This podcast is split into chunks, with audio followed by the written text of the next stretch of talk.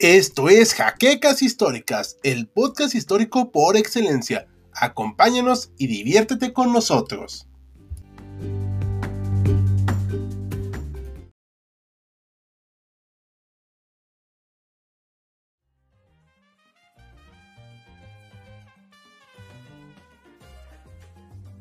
El baile inunda todo el ambiente del cabaret, los cuerpos sudan al ritmo de la rumba y el placer, mientras el mundo exterior se desmorona en guerra sin fin. Pero eso en la noche no importaba, lo importante era bailar, bailar y más bailar, una danza que culminaría en un completo deseo y satisfacción humana, una danza que nos devuelve a nuestra humanidad. Este es el cine de rumberas. Bienvenidos sean todos a esta entrega de cinema e historia. En esta ocasión nos adentraremos en los albores de la edad de oro del cine mexicano para hablar de un tipo particular de cine, el de Rumberas, que nos adentraba en la vida nocturna mexicana a mediados de los 40 y 50, donde diversos individuos veían en el cabaret una oportunidad de olvidar los conflictos armados y la violencia que se gestaba en el país a través del baile, el alcohol y demás placeres. Así que, preparados, que viajaremos en el tiempo al México por revolucionario. En primera instancia y antes de iniciar nuestro recorrido, habría que esclarecer algunos términos como la palabra rumbera. Este concepto era muy usado en aquellos años por las mujeres que bailaban en los cabarets o las tabernas, cuya principal atracción era precisamente su danza,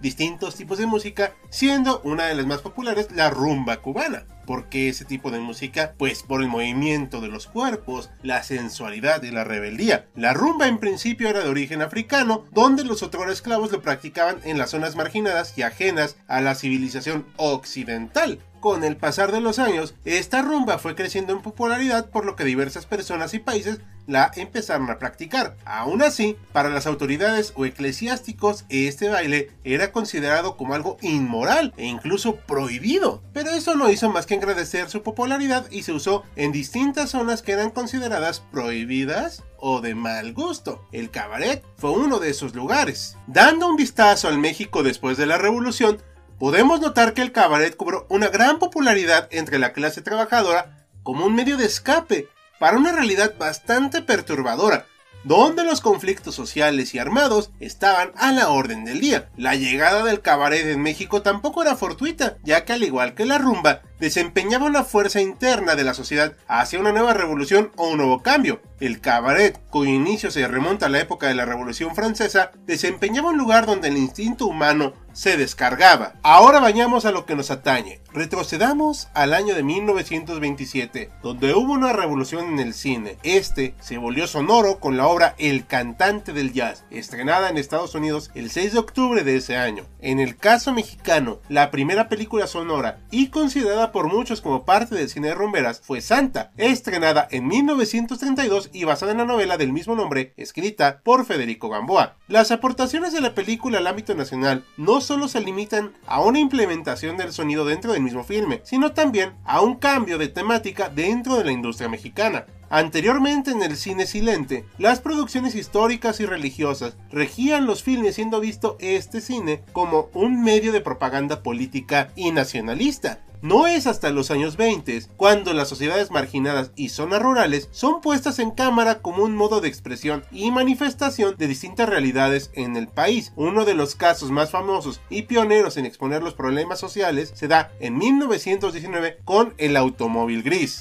El cine de rumberas, contrario a lo que muchos podrían creer, no solo era un espectáculo barato de mujeres bailando sensualmente, sino también representaba cierta crítica social. Recordemos que pocos años antes del estreno de Santa, México se había sumergido en la guerra cristera, donde miles de ciudadanos eran reprendidos fuertemente tanto por la iglesia como por el Estado. La religión juega un papel detonante en Santa al considerarla como una persona inmoral que no seguía las normas sociales establecidas, por lo que su única opción era refugiarse en la mala vida. La película también busca reflejar la migración masiva que se estaba dando del campo a la ciudad, además de la expansión que estaba teniendo la Ciudad de México para ese entonces. La figura de Santa representaba la pérdida de la pureza, la virtud y del alma humana hacia un ámbito más salvaje, liberal, como lo era la gran urbe. La mujer era considerada como una alegoría de México que para muchos se estaba corrompiendo por el nuevo modo de vida industrial, perdiendo con ella la dignidad humana y la libertad del individuo. Otra película sumamente interesante para abordar los inicios de este cine se da para 1934 con La mujer del puerto, donde el espectador ahora se pone la piel de Rosario, una joven veracruzana que se ve orillada a prostituirse cuando su padre es asesinado. Aquí, si bien se recoge nuevamente el arquetipo de la mujer obligada a vender su cuerpo, también pone de manifiesto el tema del sacrificio como un método para expiar los pecados, aunque poco a poco esa premisa irá cambiando. Este cine con el pasar de los años evolucionó hacia nuevos horizontes y tomando como inspiración nuevos géneros cinematográficos, siendo el cine negro y el cine de gángsters una de sus principales inspiraciones. Esto se debe a que ambos géneros veían a la sociedad como la verdadera villana de las historias, que corrompía al individuo por el exceso de trabajo que solo beneficiaba a los más altos cargos del gobierno, mientras que ellos no eran considerados para nada. Otra de las influencias de estos géneros al cine de ficheras tiene que ver con la femme fatal, un arquetipo para una mujer que le gustaba seducir a los hombres para conseguir sus propósitos, aunque a su vez reflejaba una independencia mayoritariamente no aceptada por estratos sociales como la iglesia o el Estado. Es así que en el cine de rumberas tenemos ejemplos como Distinto Amanecer de 1943, donde la mujer, de nombre Julieta, busca hacerse cargo de una economía familiar a través del burdel, incluso llegando a asesinar con el fin de mantener a sus allegados a salvo. Poco a poco la mujer del erotismo cambia y cobra una voz mucho más propia. El burdel ya no se ve como una caída moral del personaje, sino como un modo de llegar a ciertos objetivos. Pero antes de hablar de más películas, creo pertinente mencionar a uno de los propulsores más importantes del cine de rumberas, Juan Orol. De origen español, Orol pasó buena parte de su vida en La Habana, la capital cubana, donde se desempeñó como actor y director dentro de una compañía teatral en la ciudad donde empezó a cultivarse en la cinematografía, siendo un gran fanático de este género negro hollywoodense. Su triunfo más grande, al menos en el inicio de su carrera fue con Siboney, estrenada para 1942 y filmada totalmente en la isla cubana. Siboney refleja un drama histórico donde la guerra de independencia de Cuba, un español cae enamorado de una joven esclava llamada Siboney, precisamente, que gracias a la intervención de este español se libera de los yugos de la esclavitud para convertirse en una bailarina de rumba. Es en esta película cuando el cine de rumbera se consolida y el burdel o cabaret ya no es visto como una decadencia moral,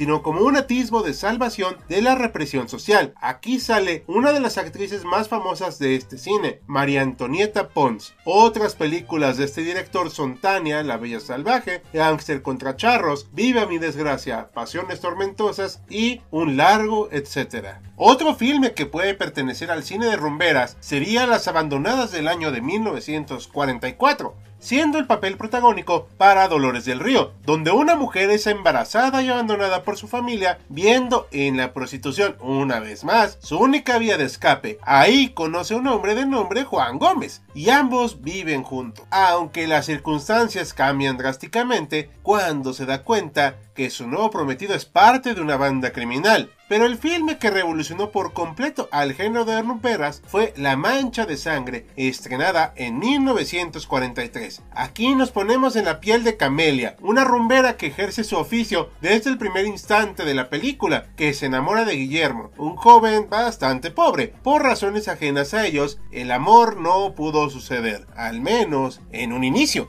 ya que después Guillermo entra vestido formalmente, aunque con un pasado turbio. Esta cinta revolucionó el cine de ficheras ya que no veía en el burdel ni en sus mujeres un acto de denigración o perversidad, sino un empleo que sirve como base para plantear una historia, sin poner énfasis en la moralidad, al menos de la mujer, o en la exaltación de un cuerpo femenino para el goce de los espectadores. La palabra más adecuada para describirlo sería realista. El cine de rumberas vio finalmente su consolidación con la subida al poder de Miguel Alemán Valdés, un presidente bastante peculiar, ya que se potenció enormemente la expansión de la Ciudad de México, tanto en cosas benéficas como no tan benéficas. En su mandato, la vida nocturna y las artes como el cine o la literatura vieron uno de los mayores auges de la industria mexicana. El cine de ficheras fue parte de eso Ya por último, aunque podemos hablar de decenas de películas que salieron en esa época, vamos a hablar del filme Salón México del año 1948. La cinta nos transporta al punto de vista de Mercedes, protagonizada por Marga López, que para ayudar a su hermana a continuar sus estudios, trabaja de fichera en el Salón México, lugar donde conoce a Paco, un gángster. Mercedes le oculta a su hermana cómo obtiene el dinero. Un día, Mercedes concursa junto a su amor en una competencia de baile donde terminan ganando un buen dinero, aunque lamentablemente Paco se queda con todo esto. Mercedes, viéndose en la necesidad de la justicia, decide robarle el dinero a Paco y... No les daremos spoilers. Ustedes tendrán que averiguar qué pasó después. Como podemos ver, el cine de rumberas incurre dentro de varios estilos, géneros e incluso críticas sociales, donde la mujer juega un papel central dentro de todo ello, algunos para bien y otros para mal. A través de esas películas podemos ver cómo la moralidad mexicana y los conceptos de bueno y malo cambian conforme los años pasan y los individuos anteriormente marginados juegan un papel cada vez más predominante y activo en sus contextos y vidas. Este cine dio pie a otros géneros como el cine ya mencionado de ficheras, o el noir de mexicanos, o el de gangsters. Y esto fue todo en esta entrega de Cinema e Historia. Esperamos les haya gustado, y si fue así, dejen sus comentarios para que sepamos sus opiniones. Se despide Hal con un guion de Noir Detective. Nos vemos en la siguiente entrega.